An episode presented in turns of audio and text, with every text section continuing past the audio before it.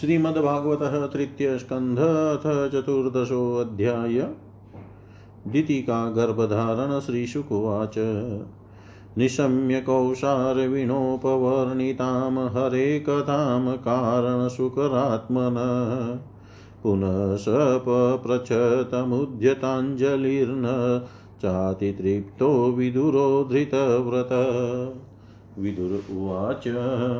तैनेव तु मुनिश्रेष्ठहरिणा यज्ञमूर्तिनादिदैत्यो हिरण्याख्यो हत इत्यनुशुश्रुवम् तस्य च उद्धरत क्षोणीं स्वनष्ट्राग्रेण लीलया दैत्यराजस्य च भ्रमणकस्मादेतोरभून्मुद।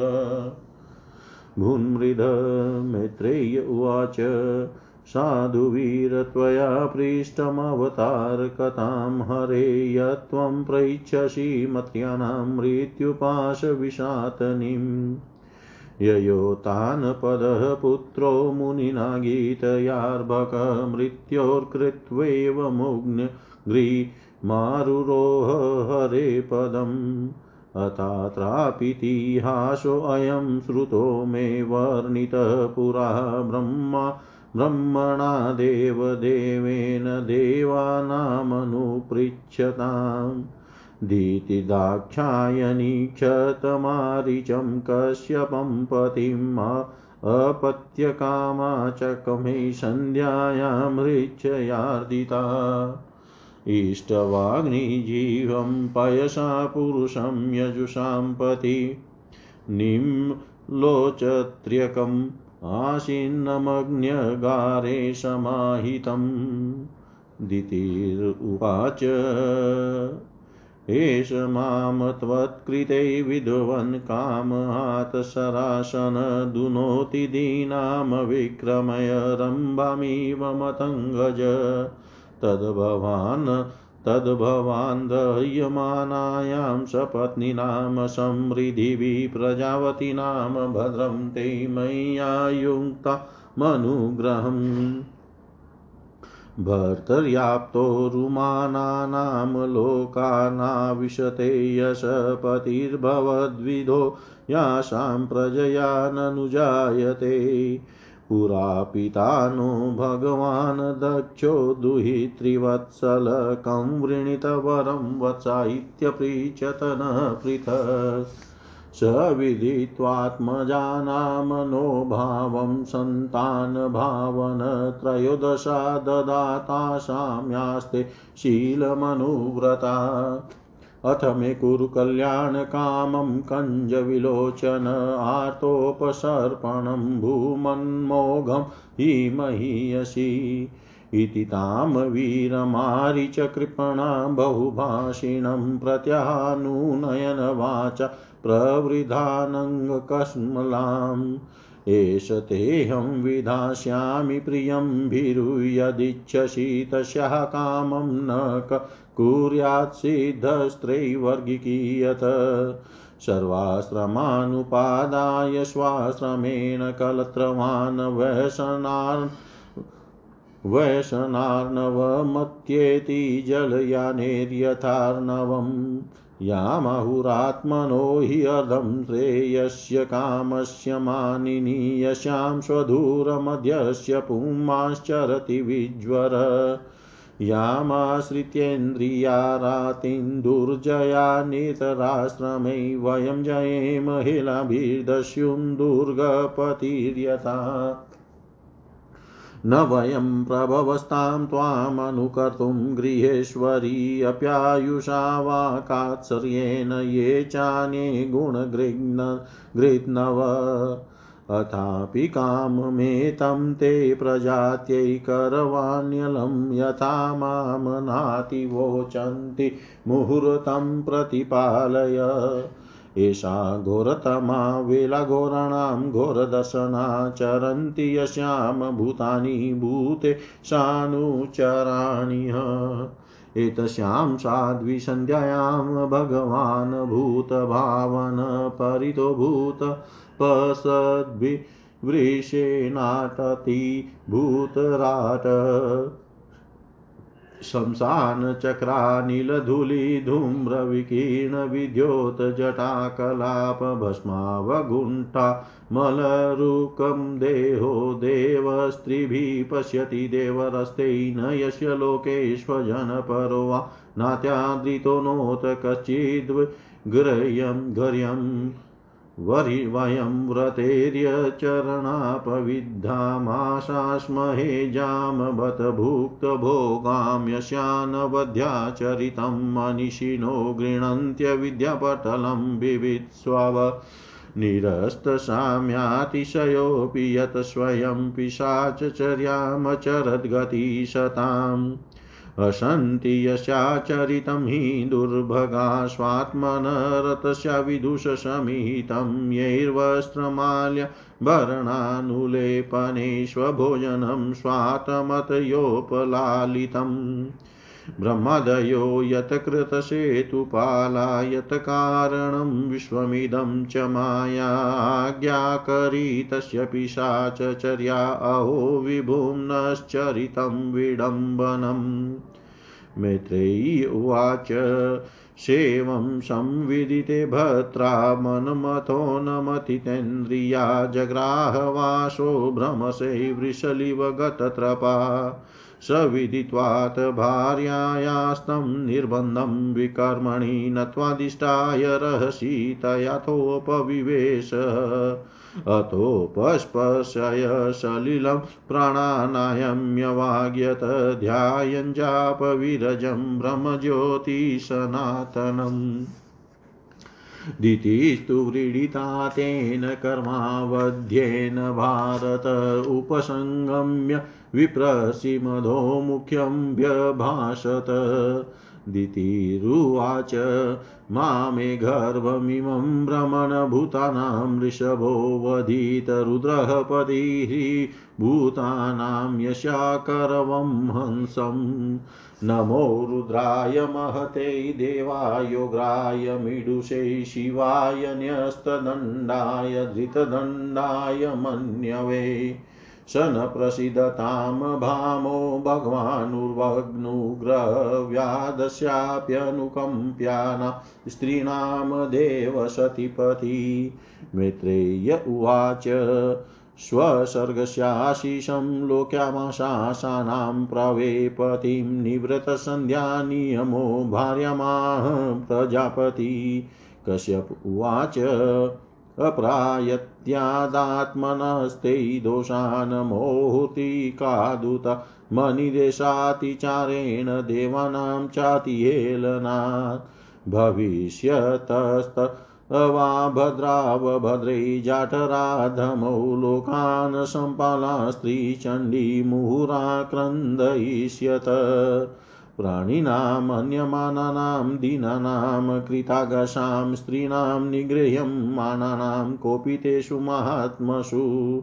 तदा विश्वेश्वरः क्रुधो भगवान् लोकभावन हनिष्यत्यवतीर्याशो यथा दृढशतपर्वध्रे दितिरुवाच वधं भगवता साक्षात् सुनाभोदारबाहुना शासै पुत्रयोर्मय मा क्रुधाद् ब्राह्मणाद्विभो। न ब्रह्मदण्डदग्धस्य, न भूतभयदस्य च नारकाश्चानुगृह्णन्ति। याम याम योनिमसौ गत कश्यप उवाच, कृतशोकानुतापेन सद्य प्रत्यवमर्शनात् भगवत्युरुमाना च भवेमयपि चादरात्। पुत्रस्येव तु पुत्राणां भवितेकशतां गास्यन्ति यद्यशुदा भगवद्यशशासमम् योगैर्हेमेव दुर्वर्णं भावयिष्यन्ति साधव निर्विराधिभिरात्मानं यचिलमनुवर्तितुम् यत् प्रसादादिदं विश्वं प्रसीदति यदात्मकं सस्वदृग्भगवान् यस्य स्तोष्य ते अन्यन्ययादृशा स वै महा, स वै महाभागवतो महात्मा महानुभावो महतां महिष्ट प्रवृद्धभक्त्या हि अनुभाविताशये निवेश्य वैकुण्ठमिमं विहास्यति। अलम्पटः शीलधरो गुणाकरो हृष्टपरद्धर्या व्यतीतो। दुःखितेषु अभूतशत्रुर्जगत्शोकहत्रा नेदादि नेदागिगं तापविं तापमिवोडुराज। अन्तर्बहिश्चामलं जनेत्रं स्वपुरुषेच्छानुगृहीतरूपम् पौत्रस्थौ श्रीललनाललामं द्रष्टा स्फुरतकुण्डलमण्डिताननम् मैत्रेय्य उवाच, श्रुत्वा भगवतं पौत्रममोदतदिति वृषं पुत्रयोश्च वधं कृष्णाद्विदित्वाशिन्मामना पुत्रयोश्च वधं कृष्णाद्विदित्वाशिन्मात्मना श्री सुखदेव जी कहते हैं, राजन प्रयोजन वश शुकर बने श्री हरि की कथा को मैत्रेय जी के मुख से सुनकर श्री भक्ति व्रतधारी विदुर जी की पूर्ण तृप्ति न हुई। अतः उन्होंने हाथ जोड़कर फिर पूछा विदुर जी ने कहा, मुनिवर, हमने यह बात आपके मुख से अभी सुनी है कि आदि दैत्य हिरण्याक्ष को भगवान यज्ञ मूर्ति ने ही मारा था। भ्रमण जिस समय भगवान लीला से ही अपनी दाढ़ों पर रखकर पृथ्वी को जल से में से निकाल रहे थे, उस समय उनसे दैत्य राज हिरण्याक्ष की मुठभेड़ किस कारण हुई? श्री मैत्रेयी जी ने कहा विदुर जी, तुम्हारा प्रश्न बड़ा ही सुंदर है, क्योंकि तुम श्री हरि की अवतार कथा के विषय में ही पूछ रहे हो, जो मनुष्यों के मृत्यु पाश का छेदन करने वाली है। देखो, उतानपाद का पुत्र ध्रुव बालकपन में श्री नारद जी की सुनाई हुई हरि कथा के प्रभाव से ही मृत्यु के सिर पर पैर रखकर भगवान के परम पद पर आरूढ़ हो गया था। पूर्व काल में एक बार ऋषि वाराह भगवान और हिरण्याक्ष के युद्ध के विषय में देवताओं के प्रश्न करने पर देव देव श्री ब्रह्मा जी ने उन्हें यह इतिहास सुनाया था और उसी की, उसी के परंपरा से मैंने सुना है।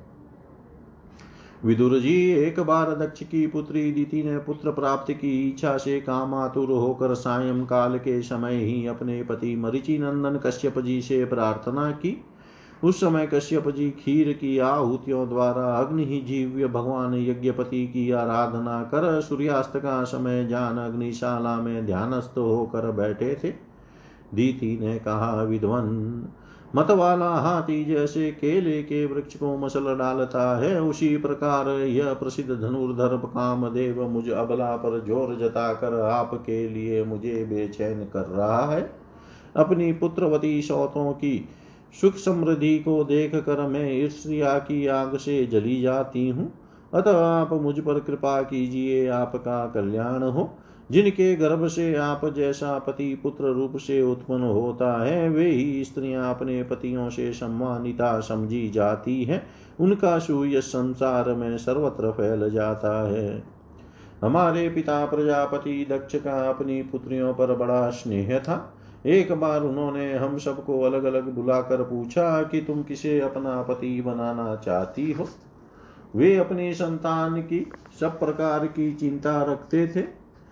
अतः हमारा भाव जानकर उन्होंने उनमें से हम तेरह पुत्रियों को, जो आपके गुण स्वभाव के अनुरूप थी, आपके साथ ब्याह दिया। अतः मंगल मूर्ते कमल नयन, आप मेरी इच्छा पूर्ण कीजिए, क्योंकि हे महतम, आप जैसे महापुरुषों के पास दिन जनों का आना निष्फल नहीं होता। विदुर जी दीति कामदेव के वेग से अत्यंत बेचन और बेबस हो रही थी। उसने उस इसी प्रकार बहुत सी बातें बनाते हुए दीन होकर कश्यप जी से प्रार्थना की, तब उन्होंने उसे सुमधुर वाणी से समझाते हुए कहा भीरु तुम्हारी इच्छा के अनुसार मैं अभी अभी तुम्हारा प्रिय अवश्य करूँगा। भला जिसके द्वारा अर्थ, धर्म और काम तीनों की सिद्धि होती है, अपनी ऐसी पत्नी की कामना कौन पूर्ण नहीं करेगा? जिस प्रकार जहाज़ पर चढ़कर मनुष्य महासागर को पार कर लेता है, उसी प्रकार गृहस्थाश्रमी दूसरे आश्रमों को आश्रय देता हुआ अपने आश्रम द्वारा स्वयं भी दुख समुद्र के पार हो जाता है। मानिनी स्त्री को तो त्रिविध पुरुषार्थ की कामना वाले पुरुष का आधा अंग कहा गया है। उस पर अपनी गृहस्थी का भार डालकर पुरुष निश्चिंत होकर विचरता है। इंद्रिय रूप शत्रु अन्य आश्रम वालों के लिए अत्यंत दुर्जय है, किंतु जिस प्रकार किले का स्वामी सुगमता से ही लूटने वाले शत्रुओं को अपने अधीन कर लेता है, उसी प्रकार हम अपनी विवाहिता पत्नी का आश्रय लेकर इन इंद्रिय रूप शत्रुओं को सहज में ही जीत लेते हैं। गृहेश्वरी, तुम जैसी भार्या के उपकारों का बदला तो हम अथवा और कोई भी गुणग्राही पुरुष अपनी सारी उम्र में अथवा जन्मांतर में भी पूर्ण रूप से नहीं चुका सकते।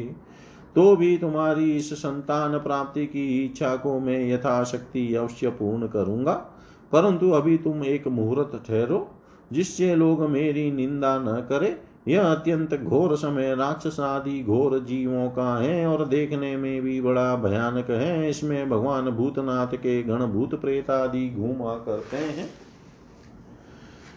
साध्वी, इस संध्या काल में भूत भावन भूतपति भगवान शंकर अपने गण भूत प्रेत आदि को साथ लिए बैल पर चढ़कर विचरा करते हैं।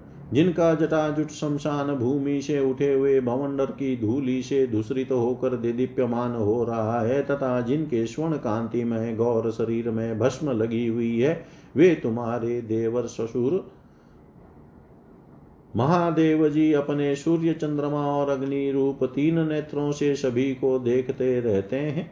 संसार में उनका कोई अपना या पराया नहीं है, न कोई अधिक आदरणीय और न निंदनीय ही है। हम लोग तो अनेक प्रकार के व्रतों का पालन करके उनकी माया को ही ग्रहण करना चाहते हैं, जिसे उन्होंने भोग लात मार दी है।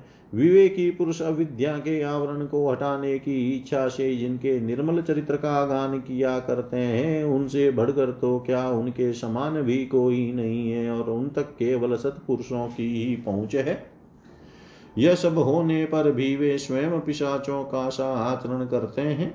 यह नर शरीर कुत्तों का भोजन है, जो अविवेकी, पुरुष आत्मा मानकर वस्त्र आभूषण, माला और चंदनादि से इसी को सजारते, संवरते हैं। वे अभागे ही आत्मा राम भगवान शंकर के आचरण पर हँसते हैं। हम लोग तो क्या ब्रह्मादि लोकपाल भी उन्हीं की बांधी हुई धर्म मर्यादा का पालन करते हैं। वे ही इस विश्व के अधिष्ठान है तथा वह माया भी उन्हीं की आज्ञा का अनुसरण करने वाली है। ऐसे होकर भी वे प्रेतों का सा आचरण करते हैं। अहो, उन जगत व्यापक प्रभु की यह अद्भुत लीला कुछ समझ में नहीं आती। मैत्रेयी जी कहते हैं पति के इस प्रकार समझाने पर भी कामातुरादिति ने वेश्या के समान निर्लज होकर ब्रह्म ऋषि कश्यप जी का वस्त्र पकड़ लिया। तब कश्यप जी ने उस निंदित कर्म में अपनी भार्या का भूत आग्रह देख देव को नमस्कार किया और एकांत में उसके साथ समागम किया। फिर जल में स्नान कर प्राण और वाणी का संयम करके विशुद्ध ज्योतिर्मय सनातन ब्रह्म का ध्यान करते हुए उसी का जप करने लगे। विदुर जी दीति को भी उस निंदित कर्म के कारण बड़ी लज्जा आई और वह ब्रह्म ऋषि के पास जाप सिर नीचा करके इस प्रकार कहने लगी। दीति बोली भ्रमण भगवान रुद्र भूतों के स्वामी है। मैंने उनका अपराध किया है, किंतु वे भूत श्रेष्ठ मेरे इस गर्भ को नष्ट न करें। मैं भक्त वांछा कल्पतरु उग्र एवं रुद्र रूप महादेव को नमस्कार करती हूँ। वे सतपुरुषों के लिए कल्याणकारी एवं दंड देने के भाव से रहित है, किंतु दुष्टों के लिए क्रोध मूर्ति दंड पाणी है। हम स्त्रियों पर तो व्याध भी दया करते हैं, फिर वे सतीपति तो मेरे बहनोई और परम कृपालु है, अतः वे मुझ पर प्रसन्न हो। श्री मैत्रेयी जी ने कहा विदुर जी प्रजापति कश्यप ने सायंकालीन संध्या वंदनादि कर्म से निवृत्त होने पर देखा कि दीदी थर थर कांपती हुई अपनी संतान की लौकिक और पारलौकिक उन्नति के लिए प्रार्थना कर रही है। तब उन्होंने उससे कहा कश्यप जी ने कहा, तुम्हारा चित काम वासना से मलिन था, वह समय भी ठीक नहीं था और तुमने मेरी बात भी नहीं मानी, तथा देवताओं को की भी अवहेलना की। अमंगलमयी चंडी, तुम्हारी कोख से दो बड़े ही अमंगलमय एव और अधम पुत्र उत्पन्न होंगे। वे बार बार संपूर्ण लोक और लोकपालों को अपने अत्याचारों से रुलाएँगे। जब उनके हाथ से बहुत से निरपराध और दीन प्राणी मारे जाने लगेंगे, स्त्रियों पर अत्याचार होने लगेंगे और महात्माओं को क्षुब्ध किया जाने लगेगा, उस समय संपूर्ण लोकों की रक्षा करने वाले श्री जगदीश्वर कुपित होकर अवतार लेंगे और इंद्र जैसे पर्वतों का दमन करता है, उसी प्रकार उनका वध करेंगे। दीति ने कहा, प्रभो, यह मैं भी चाहती हूँ कि यदि मेरे पुत्रों का वध हो तो वह साक्षात भगवान चक्रपाणी के हाथ से ही हो। कुपित ब्राह्मणों के साप आदि से न हो। जो जीव ब्राह्मणों के साप से दग्ध अथवा प्राणियों को भय देने वाला होता है, वह किसी भी योनि में जाए, उस पर नार की जीव भी दया नहीं करते। कश्यप जी ने कहा, देवी, तुमने अपने किए पर शोक और पश्चाताप प्रकट किया है। तुम्हें शीघ्र ही उचित अनुचित का विचार भी हो गया तथा भगवान विष्णु शिव और मेरे प्रति भी तुम्हारा बहुत आदर जान पड़ता है। इसलिए तुम्हारे एक पुत्र के चार पुत्रों में से एक ऐसा होगा, जिसका सतपुरुष भी मान करेंगे और जिसके पवित्र यश को भक्त जन भगवान के गुणों के साथ गाएँगे। जिस प्रकार खोटे सोने को बार बार तपाकर शुद्ध किया जाता है, उसी प्रकार साधु जन उसके स्वभाव का अनुकरण करने के लिए निर्वैरता आदि उपायों से अपने अंतकरण को शुद्ध करेंगे। जिनकी कृपा से उन्हीं का स्वरूप भूत यह जगत आनंदित तो होता है, वे स्वयं प्रकाश भगवान भी उसकी अनन्य भक्ति से संतुष्ट हो जाएँगे। दीति बालक बड़ा ही भगवत भक्त उदार, हृदय प्रभावशाली और महान पुरुषों का भी पूज्य होगा तथा प्रौढ़ भक्ति भाव से विशुद्ध और भावान्वित हुए अंतकरण में श्री भगवान को स्थापित करके देहाभिमान को त्याग दे देगा वह विषयों में अनाशक्त शीलवान गुणों का भंडार और दूसरों की समृद्धि में सुख और दुख में दुख मानने वाला होगा। उसका कोई शत्रु न होगा। तथा चंद्रमा जैसे ग्रीष्म ऋतु के ताप को हर लेता है, वैसे ही वह संसार के शोक को ताप शांत करने वाला होगा। जो इस संसार के बाहर भीतर सब और विराजमान है, अपने भक्तों के इच्छा अनुसार समय समय पर मंगल विग्रह प्रकट करते हैं। और लक्ष्मी रूप लावण्य मूर्ति ललना की भी शोभा बढ़ाने वाले हैं, तथा जिनका मुखमंडल झिलमिलाते हुए कुंडलों से सुशोभित है, उन परम पवित्र कमल नयन हरि का तुम्हारे पौत्र को प्रत्यक्ष दर्शन होगा। श्री मैत्रेयी जी कहते हैं, विदुर जी, दिति ने जब सुना कि मेरा पौत्र भगवान का भक्त होगा, तब उसे बड़ा आनंद हुआ, तथा यह जान कर कि मेरे पुत्र साक्षात श्री हरि के हाथ से मारे जाएँगे, उसे और भी अधिक उत्साह हुआ। इति श्रीमद्भागवते महापुराणे पारमश्याम संहितायां तृतीयस्कन्धे दितिकश्यपसंवादे चतुर्दशोऽध्याय। सर्वं श्रीशां सदाशिवार्पणम् अस्तु। ॐ विष्णवे नमः विष्णवे नमः विष्णवे नमः। श्रीमद्भागवत तृतीय स्कंद पंचदशो अध्याय जय विजय को सनकादि का शाप मैत्रेयी उवाच। प्राजापत्यं तु तदेज परतेजोहनं दिति ददार वर्षाणि शतं शङ्कमानासुरार्दनात् लोके तेन हता, लोके लोकपाला, हतो जस न्यवेदयन् विश्वसृजे ध्वान्तव्यतिकरं दिशां देवाऊचु तमेतद्विभो वेत संविघ्ना यद्वयं वृषं न ह्यव्यक्तं भगवतः कालिना स्पृष्टवर्त्मन देवदेव जगद्धात लोकनाथ शिखामणि परिशाम परिशाम त्वं भूता नाम शिभाववीत् नमो विज्ञानवीर्याय मायये दमुपेयुषे गृहीतगुणभेदाय नमस्ते अव्यक्तयोनये। ये त्वानन्येन भावेन भावयन्त्यात्मभावनम् आत्मनि प्रोतभुवनं परमसदसदात्मकम्। तेषां सुपक्वयोगानां जित्श्वासेन्द्रियात्मनां लब्धयुष्मत्प्रसादानां न कुतश्चित् पराभव यस्य वाचा प्रजा सर्वा गावस्तन्ति एव यन्त्रिता हरन्ति बलिमायतास्तस्मै मुख्याय ते नमः। स त्वं विधस्त्वं स शम्भुमस्तं सालुप्तकर्मणा मदभ्रदयया दृष्टया शिक्षितुम् एष देवदिते गर्भ ओजकाश्यपम् अर्पितं दिशस्ति। मिरयन् सर्वा वदते अग्निरिवेदशी मैत्रेय उवाच, सप्रहस्य महाबाहो भगवान् शब्दगोचर प्रत्याचष्टात्मभूदेवान् प्रीणन रुचिरया गिरा। ब्रह्मोवाच मानसा मे सुतायुष्मत्पूर्वजा सनकादय चेरुर्विहाय सा लोकान् लोकेषु विगतस्पृहा। तैकदा भगवतो वैकुण्ठश्यामलात्मन ययुर्वैकुण्ठनिलयं सर्वलोकनमस्कृतम्। वसन्ति यत्र पुरुषा सर्वे वैकुण्ठमूर्तय, ये अनिमित्तनिमित्तेन धर्मे नाराधयन् हरिम् यत्र चाद्यपुमानास्ते भगवान् शब्दगोचर सत्वं विष्टभ्य विरजं स्वानामनो मृडयन् वृष। यत्र नैश्रेयसं नाम वनं कामदुधै द्रुमैः सर्वतृ श्रीभिर्भिजत्केवल्यमिव मूर्तिमतः वैमानिकाशलनाश्चरितानि यत्र गायन्ति लोकसमलक्ष्यपणानि भर्तु अन्तर्जलेऽनुविकं सन्मधुमाधवीनां गन्धेन खण्डितधियोऽप्यनिलं क्षिपन्त। पारवतान्यभृतसारसचक्रवाकदात्युहंससुखतीतिरिर्बहिणाय कोलाहलो विरमते अचिरमात्रमुचैरभृङ्गाधिपे हरिकथामिव गायमाने।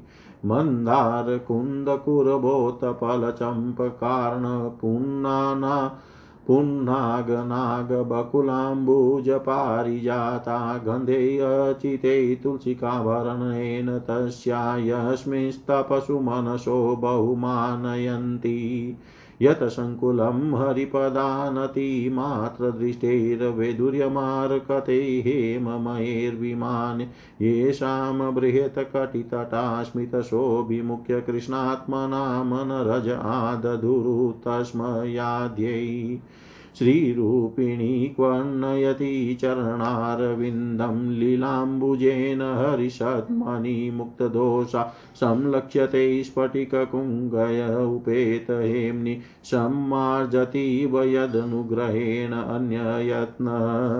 वापिषु विद्रुमतटास्वमलामृताप्सु प्रेष्यान्वितानि जवने तुलसीभिरै सम अभ्यर्चतीश्वलकमुनः समीक्षय वक्त्रमुचेषितं भगवतेत्यमताङ्गयश्री यनव्रजन्त्यगभिदो रचनानुवादा तृणवन्ती अन्यविषया कुकथामतिग्नि यास्तु श्रुता हतभगेन्द्रिभिरात् सारास्तास्तान् क्षिपन्त्यशरणेषु तमः सुहन्त ये अभ्यर्थितामपि च नो नृगतिं प्रपन्ना ज्ञानं च तत्त्वविषयं सह धर्म यत्र नाराधनं भगवतो विरन्तयमुष्य समोहिता विततया बत मायया ते।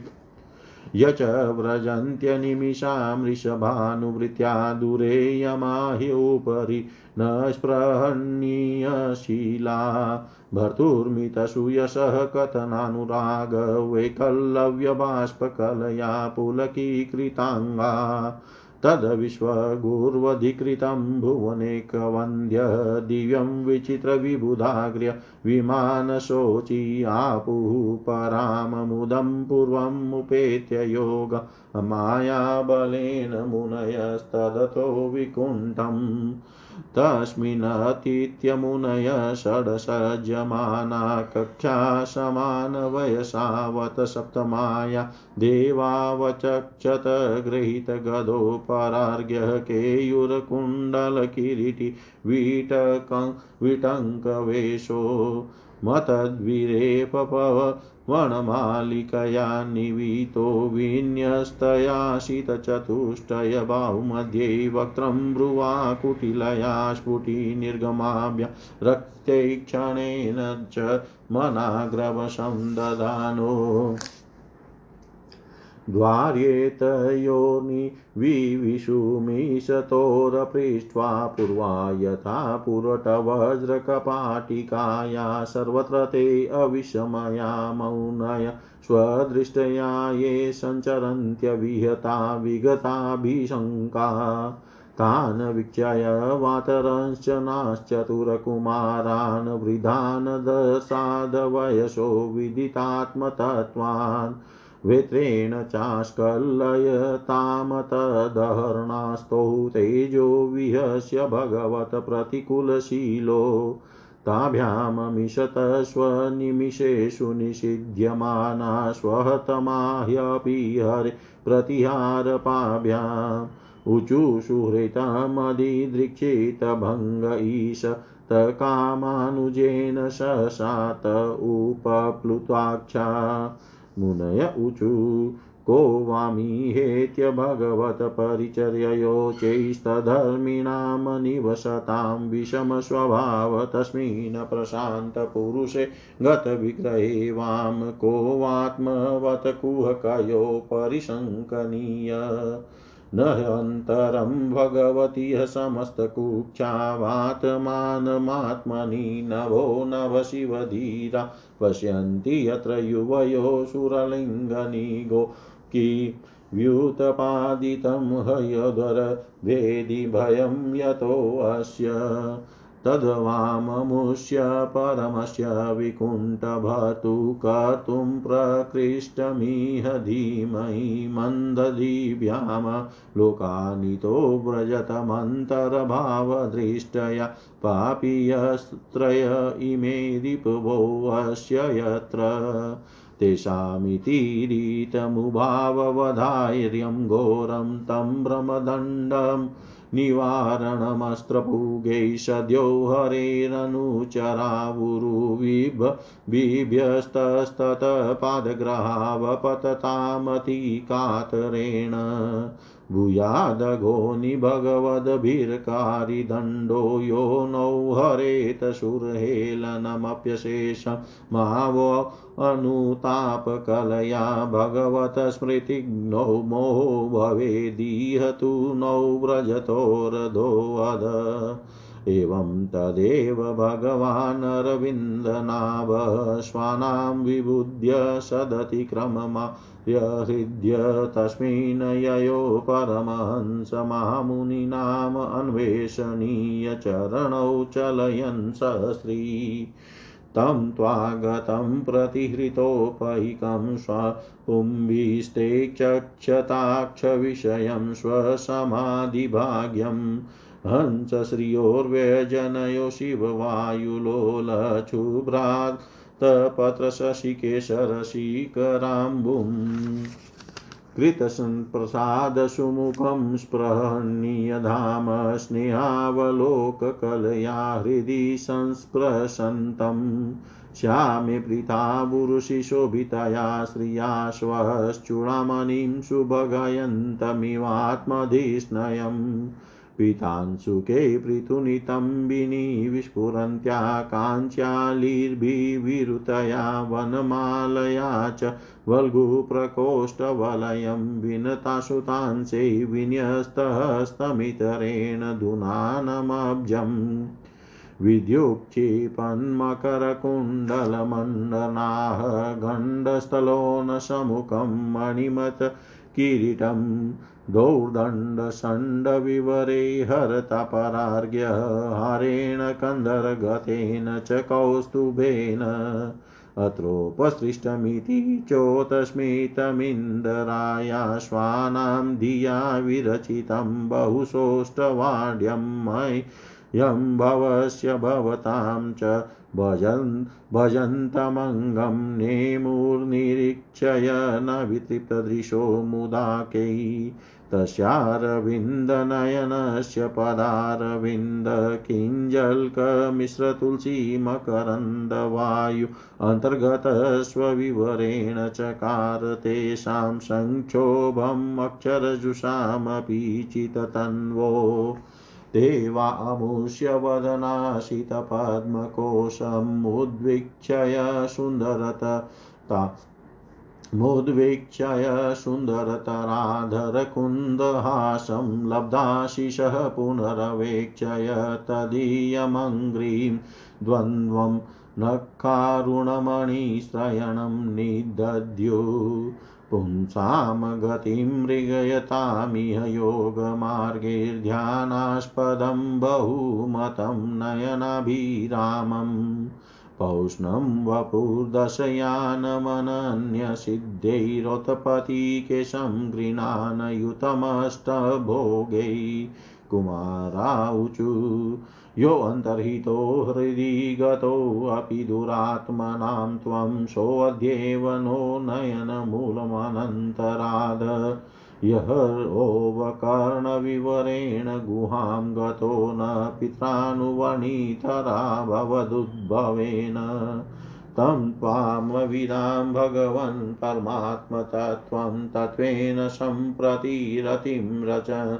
यन्तमेषां यतेऽनुतापविदिते दृढभक्तिर्योगे रुद्र रुदग्रन्थयो हृदि विदुर्मुनयो विरागा। नात्यन्तिकं विगणयन्त्यपि ते प्रसादं किन्त्वन्यदर्पितभयं भ्रुव उनयेस्ते ये अङ्गत्वङ्घ्रि ये अङ्गत्वङ्घ्रिशरणा भवत कथाया कीर्तयन्तीतयशसकुशला रसज्ञा कामं भव स्ववृजिने निरयेषु नस्ताः चेतोऽलिवध्यदीनुते पदयो रमेत वाच च न स्तुलसि वध्यद्धितेऽङ्घ्रिशोभा पुर्येत ते गुणगणैर्यदि कर्णरन्ध्र प्रादुश्च कथयदिदं पुरुहौतं रूपं तेन शनिव्रतिमवापुरलं दृशो न तस्मा इदं भगवते नम इद्विद्धेम यो नात्मनां दुरुदयो भगवान् प्रतीत यो नात्मनां दुरुदयो भगवान् प्रतीत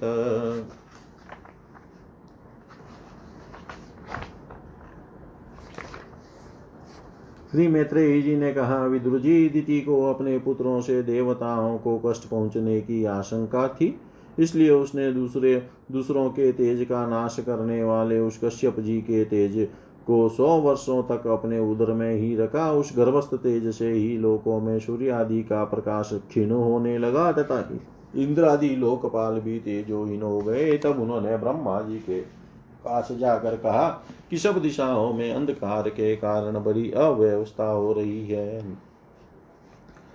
देवताओं ने कहा, भगवान काल आपकी ज्ञान शक्ति को कुंठित नहीं कर सकता, इसलिए आपसे कोई बात छिपी नहीं है।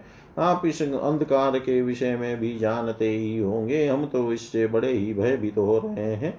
देवादिदेव आप जगत के रचयिता और समस्त लोकपालों के मुकुटमणि हैं। आप छोटे बड़े सभी जीवों का भाव जानते हैं। देव, आप विज्ञान बल संपन्न है। आपने माया से ही यह चतुर्मुख रूप और रजोगुण स्वीकार किया है। आपकी उत्पत्ति के वास्तविक कारण को कोई नहीं जान सकता। हम आपको नमस्कार करते हैं। आप में संपूर्ण भुवन स्थित है, कार्य कारण रूप सारा प्रपंच आपका शरीर है, किंतु वास्तव में आप इससे परे हैं। जो समस्त जीवों के उत्पत्ति स्थान आपका अनन्य भाव से ध्यान करते हैं, उन सिद्ध योगियों का किसी भी प्रकार भी ह्रास नहीं हो सकता, क्योंकि वे आपके कृपा कटाक्ष से कृतकृत्य हो जाते हैं, तथा प्राण इंद्रिय और मन को जीत लेने के कारण उनका योग भी परिपक्व हो जाता है। रसी से बंधे हुए बैलों की भांति आपकी वेदवाणी से जकड़ी हुई सारी प्रजा, आपकी अधीनता में नियम पूर्वक कर्मानुष्ठान करके आपको बलि समर्पित करती है। आप सबके नियंता मुख्य प्राण हैं, हम आपको नमस्कार करते हैं। भूमन इस अंधकार के कारण दिन रात का विभाग अस्पष्ट हो जाने से लोगों के सारे कर्म लुप्त होते जा रहे हैं, जिससे वे दुखी हो रहे हैं। उनका कल्याण कीजिए और हम शरणागतों की और अपनी अपार दया दृष्टि से निहारिये देव आग जिस प्रकार ईंधन से ईंधन में पड़ पड़कर बढ़ती रहती है, उसी प्रकार कश्यप जी के वीर से स्थापित हुआ यह दीति का गर्भ सारी दिशाओं को अंधकारमय करता हुआ क्रमशः बढ़ रहा है। श्री मैत्रेयी जी कहते हैं, महाबाहो, देवताओं की प्रार्थना सुनकर भगवान ब्रह्मा जी हंसे और उन्हें अपनी मधुर वाणी से आनंदित करते हुए कहने लगे। श्री ब्रह्मा जी ने कहा, देवताओं, तुम्हारे पूर्वज मेरे मानस पुत्र सनकादि लोकों की आसक्ति त्याग कर समस्त लोकों में आकाश मार्ग से विचरा करते थे। एक बार वे भगवान विष्णु के शुद्ध सत्व में सब लोकों के शिरोभाग में स्थित वैकुंठ धाम में जा पहुँचे, वहाँ सभी लोग विष्णु रूप होकर रहते हैं और वह प्राप्त भी उन्हीं को होता है जो अन्य सब प्रकार की कामनाएँ छोड़कर केवल भगवत चरण शरण की प्राप्ति के लिए ही अपने धर्म द्वारा उनकी आराधना करते हैं। वह वेदांत प्रतिपाद्य धर्म मूर्ति श्री आदि नारायण हम अपने भक्तों को सुख देने के लिए शुद्ध सत्व में स्वरूप धारण कर हम हर समय विराजमान रहते हैं। उस लोक लोक में निह नैशरेयस नामक एक वन है जो मूर्तिमान केवल सा ही जान पड़ता है। वह सब प्रकार की कामनाओं को पूर्ण करने वाले वृक्षों से सुशोभित है, जो स्वयं हर समय क्षण ऋतुओं की शोभा से संपन्न रहते हैं।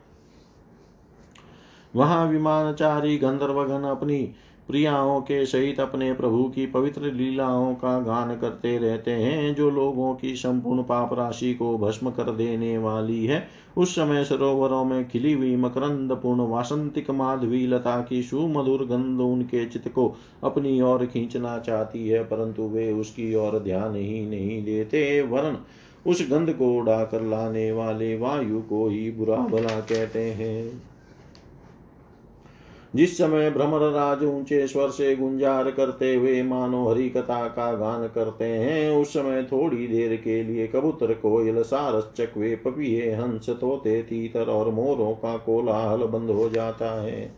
मानो वे भी उस कीर्तना नंद में बेसुध हो जाते हैं। श्री हरि तुलसी से अपने श्री विग्रह को सजाते हैं और तुलसी की गंध का ही अधिक आदर यह देख कर वहाँ के मंदार कुंद कुरभक तिलक वृक्ष, उत्पल रात्रि में खिलने वाले कमल, चंपक अर्ण पुनाग नाग केसर बकुल, मौल सीरी अम्बुज दिन में खिलने वाले कमल और पारी जाता आदि पुष्प सुगंध युक्त होने पर भी तुलसी का ही तप अधिक मानते हैं।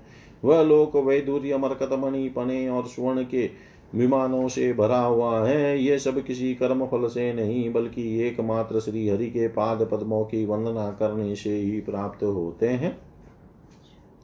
उन विमानों पर चढ़े हुए कृष्ण प्राण, भगवत भक्तों के चीतों में बड़े बड़े नितंबों वाली सुमुखी सुंदरियाँ भी अपनी मंद मुस्कान एवं मनोहर हास प्रयास से काम विकार नहीं उत्पन्न कर सकती।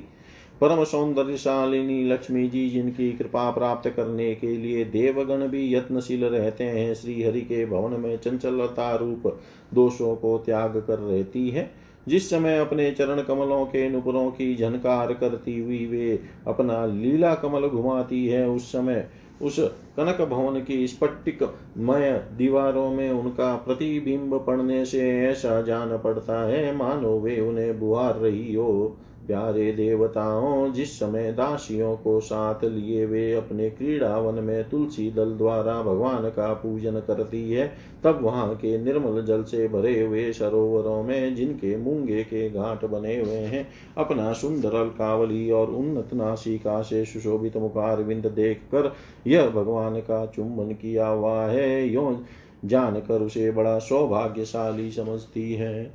जो लोग भगवान की पापहारिणी लीला कथाओं को छोड़कर बुद्धि को नष्ट करने वाली अर्थ काम संबंधिनी अन्य निंदित कथाएँ सुनते हैं, वे उस वैकुंठ लोक में नहीं जा सकते।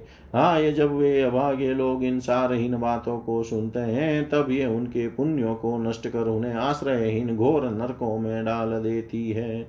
आह, इस मनुष्य योनि की बड़ी महिमा है। हम देवता लोग भी इसकी चाह करते हैं। इसी में तत्व ज्ञान और धर्म की भी प्राप्ति हो सकती है। इसे पाकर भी जो लोग भगवान की आराधना नहीं करते, वे वास्तव में उनकी सर्वत्र फैली हुई माया से ही मोहित है। देवादिदेव श्री हरि का निरंतर चिंतन करते रहने के कारण जिनसे यमराज दूर रहते हैं, आपस में प्रभु के सुयश की चर्चा चलने पर अनुराग जन्य विफलता वश जिनके नेत्रों से अविरल अश्रुधारा बहने लगती है तथा शरीर में रोमांच हो जाता है और जिनके ये, जिनके से शील स्वभाव की हम लोग भी इच्छा करते हैं, वे परम भागवत ही हमारे लोकों से ऊपर उस वैकुंठ धाम में जाते हैं।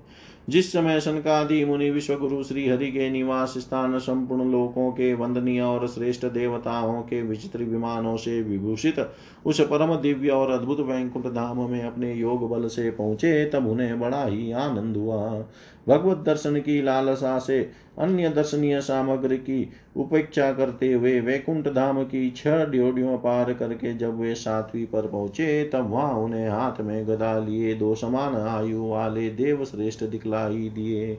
जो बाजू बंद कुंडल और किरीट आदि अनेकों अमूल्य आभूषणों से अलंकृत थे, उनकी चार श्यामल भुजाओं के बीच में मतवाले मधुकरों से गुंजायमान वनमाला सुशोभित थी तथा बाकी भौहें फड़कते हुए नासिका रंध्र और अरुण नयनों के कारण के चेहरे पर कुछ क्षोभ के चिन्ह दिखाई दे रहे थे। उनके इस प्रकार देखते रहने पर भी वे मुनिगण उनसे बिना कुछ पूछताछ किए, जैसे सुवर्ण और वज्रमय किवाड़ों से युक्त पहली छह ड्योढ़ी लाद कर आए थे, उसी प्रकार उनके द्वार में भी घुस गए।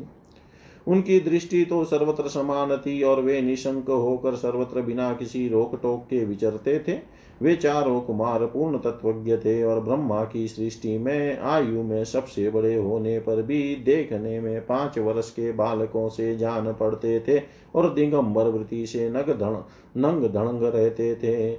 उन्हें इस प्रकार निसंकोच रूप से भीतर जाते देख उन द्वारपालों ने भगवान के शील स्वभाव के विपरीत सनकादि के तेज की हँसी उड़ाते हुए उन्हें बैंत अड़ाकर रोक दिया यद्यपि वे ऐसे दुर्व्यवहार के योग्य नहीं थे। जब उन द्वारपालों ने वैकुंठवासी देवताओं के सामने पूजा के सर्वश्रेष्ठ पात्र उन कुमारों को इस प्रकार रोका, तब अपने प्रियतम प्रभु के दर्शनों में विघ्न पड़ने के कारण उनके नेत्र सहसा कुछ कुछ क्रोध से लाल हो उठे और वे इसी पर, इस प्रकार कहने लगे। मुनियों ने कहा अरे द्वार पालो जो लोग भगवान की महती सेवा के प्रभाव से इस लोक को प्राप्त होकर यहाँ निवास करते हैं वे तो भगवान के समान ही समदर्शी होते हैं। तुम दोनों भी उन्हीं में से हो किंतु तुम्हारे स्वभाव में यह विषमता क्यों है? भगवान तो परम शांत स्वभाव है, उनका किसी से विरोध भी नहीं है। फिर यहाँ ऐसा कौन है जिस पर शंका की जा सके? तुम स्वयं कपटी हो, इसी से अपने ही समान दूसरों पर शंका करते हो।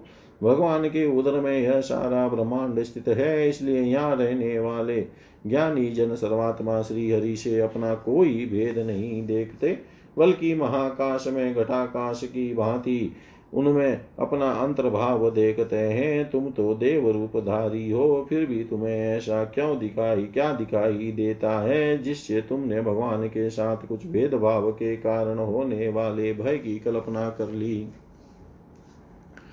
तुम हो तो इन भगवान वैकुंठनाथ के पार्षद, किंतु तुम्हारी बुद्धि बहुत मंद है। अतएव तुम्हारा कल्याण करने के लिए हम तुम्हारे अपराध के योग्य दंड का विचार करते हैं। तुम अपनी मंद भेद बुद्धि के दोष से इस वैकुंठ लोक से निकलकर उन पाप में योनियों में जाओ, जहाँ काम क्रोध लोभ प्राणियों के ये तीन शत्रु निवास करते हैं। शनकादि के ये कठोर वचन सुनकर और ब्राह्मणों के साप को किसी भी प्रकार के शस्त्र समूह से निवारण होने योग्य न जानकर श्री हरि के वे दोनों पार्षद अत्यंत दीन भाव से उनके चरण पकड़कर पृथ्वी पर लौट गए। वे जानते थे कि उनके स्वामी श्री हरि भी ब्राह्मणों से बहुत डरते हैं। फिर उन्होंने अत्यंत आतुर होकर कहा, भगवान, हम अवश्य अपराधी है, अतः आपने हमें जो दंड दिया है, वह उचित ही है और वह हमें मिलना ही चाहिए। हमने भगवान का अभिप्राय न समझकर उनकी आज्ञा का उल्लंघन किया है। इससे हमें जो पाप लगा है, वह आपके दिए हुए दंड से सर्वथा धुल जाएगा। किंतु हमारी इस दुर्दशा का विचार करके यदि करुणावश आपको थोड़ा सा भी अनुताप हो तो ऐसी कृपा कीजिए कि जिससे उन अधमाधम योनियों में जाने पर भी हमें भगवत स्मृति को नष्ट करने वाला मोह न प्राप्त हो। इधर जब साधु जनों के हृदय धन भगवान कमलनाभ को मालूम हुआ कि मेरे द्वार पालों ने शनकादि साधुओं का अनादर किया है, तब वे लक्ष्मी जी के सहित उन्हें अपने उन्हें श्री चरणों से चलकर ही वहाँ पहुँचे। जिन्हें परमहंस मुनिजन भी ढूंढते रहते हैं, सहज में पाते नहीं। सनकादि ने भी देखा कि उनके, उनकी समाधि के विषय श्री वैकुंठ नाथ स्वयं अपने नेत्र गोचर होकर पधारे हैं। स्वयं उनके नेत्र गोचर होकर पधारे हैं। उनके साथ साथ पार्षद गण छत्र चामर आदि लिए चल रहे हैं। तथा प्रभु के दोनों और राजहंस के पंखों के सभा दो श्वेत चंवर डुलाए जा रहे हैं। उनकी शीतल वायु से उनके श्वेत छत्र में लगी हुई मोतियों की झालर हिलती हुई ऐसी शोभा दे रही है। मानो चंद्रमा की किरणों से अमृत की बूंदे जर रही हो। प्रभु समस्त सद्गुणों के आश्रय हैं। उनकी सौम्य मुख मुद्रा को देख कर जान पड़ता था। मानो वे सभी पर अनवरत कृपा सुधा की वर्षा कर रहे हैं। अपनी स्नेहमयी चितवन से वे भक्तों का हृदय स्पर्श कर रहे हैं तथा उनके सुविशाल श्याम वक्ष स्थल पर स्वर्ण रेखा के रूप में जो साक्षात लक्ष्मी विराजमान थी, उनसे मानो वे समस्त दिव्य लोकों के चूड़ामणि वैकुंठ धाम को सुशोभित कर रहे थे। उनके पिताम्बर मंडित विशाल नितंबों पर झिलमिलाती हुई करधनी और गले में भ्रमरों से मुखरित वनमाला विराज रही थी। तथा वे कलाइयों में सुंदर कंगन पहने अपना एक हाथ गरुड़ जी के कंधे पर रखकर दूसरे से कमल का पुष्प घुमा रहे थे। उनके अमोल कपोल बिजली की प्रभा को भी लज जाने वाले मकराकृत कुंडलों की शोभा बढ़ा रहे थे। उभरी हुई सुदृढ़ नासिका थी बड़ा ही सुंदर मुख था। सिर पर मणिमय मुकुट विराजमान था तथा चारों भुजाओं के बीच महामूल्यवान मनोहर हार की और गले में कौस्तुभ मणि की अपूर्व शोभा थी। भगवान का श्री विग्रह बड़ा ही सौंदर्यशाली था। उसे देख कर भक्तों के मन में ऐसा वितर्क होता था कि इनके सामने लक्ष्मी जी का सौंदर्याभिमान भी गलित हो गया है। ब्रह्मा जी कहते हैं, देवताओं, इस प्रकार मेरे महादेव जी के और तुम्हारे लिए परम सुंदर विग्रह धारण करने वाले श्री हरि को देख कर सनकादि मुनीश्वरों ने उन्हें सिर झुकाकर प्रणाम किया। उस समय उनकी अद्भुत छवि को निहारते निहारते उनके नेत्र तृप्त नहीं होते थे। सरकादि मुनीश्वर निरंतर ब्रह्मानंद में निमग्न रहा करते थे, किंतु जिस समय भगवान कमलनयन के चरणारविंद मकरंद से मिली हुई तुलसी मंजरी के गंध से सुवासित वायु ने नासिका रंध्रों के द्वारा उनके अंतकरण में प्रवेश किया। उस समय वे अपने शरीर को संभाल न सके और उस दिव्य गंध ने उनके मन में भी खलबली पैदा कर दी। भगवान का मुख नील कमल के समान था, अति सुंदर अधर और कुंद कली के समान मनोहर हास से उसकी शोभा और भी बढ़ गई थी। उसकी झांकी की, झांकी करके वे कृतकृत्य हो गए और फिर पद्मराग के समान लाल लाल नखों से सुशोभित उनके चरण कमल देख कर वे उन्हीं का ध्यान करने लगे। इसके पश्चात वे मुनिगण अन्य साधनों से सिद्ध न होने वाली स्वाभाविक कष्ट सिद्धियों से संपन्न श्रीहरि की स्तुति करने लगे, जो योग मार्ग द्वारा मोक्ष पद की खोज करने वाले पुरुषों के लिए उनके ध्यान का विषय अत्यंत आदरणीय और नयनानंद की वृद्धि करने वाला पुरुष रूप प्रकट करते हैं। सनकादि मुनियों ने कहा, अनंत यद्यपि आप अंतर्यामी रूप से दुष्ट चित पुरुषों के हृदय में भी स्थित रहते हैं, तथापि उनकी दृष्टि से ओझल ही रहते हैं, किंतु आज हमारे नेत्रों के सामने तो आप साक्षात विराजमान हैं। प्रभु, जिस समय आपसे उत्पन्न हुए हमारे पिता ब्रह्मा जी ने आपका रहस्य वर्णन किया था, उसी समय श्रवण रंध्रों द्वारा हमारी बुद्धि में तो आप विराजे थे। किंतु प्रत्यक्ष दर्शन का महान सौभाग्य तो हमें आज ही प्राप्त हुआ है। भगवान, हम आपको साक्षात परमात्म तत्व ही जानते हैं। इस समय आप अपने विशुद्ध सत्व में विग्रह से अपने इन भक्तों को आनंदित कर रहे हैं। आपकी इस इस सगुण साकार मूर्ति को राग और अहंकार से मुक्त। मुनिजन आपकी कृपा दृष्टि से प्राप्त हुए सुदृढ़ भक्ति योग के द्वारा अपने हृदय में उपलब्ध करते हैं। प्रभु, आपका सुयश अत्यंत कीर्तनीय और सांसारिक दुखों की निवृत्ति करने वाला है। आपके चरणों की शरण में रहने वाला जो महाभाग आपकी कथाओं के रसिक है, वे आपके आत्यंतिक प्रसाद मोक्ष पद को भी कुछ अधिक नहीं गिनते, फिर जिन्हें आपकी जरा सी टेढ़ी भोहें ही भयभीत कर देती है, उन इंद्रपद आदि अन्य भोगों के विषय में तो कहना ही क्या है?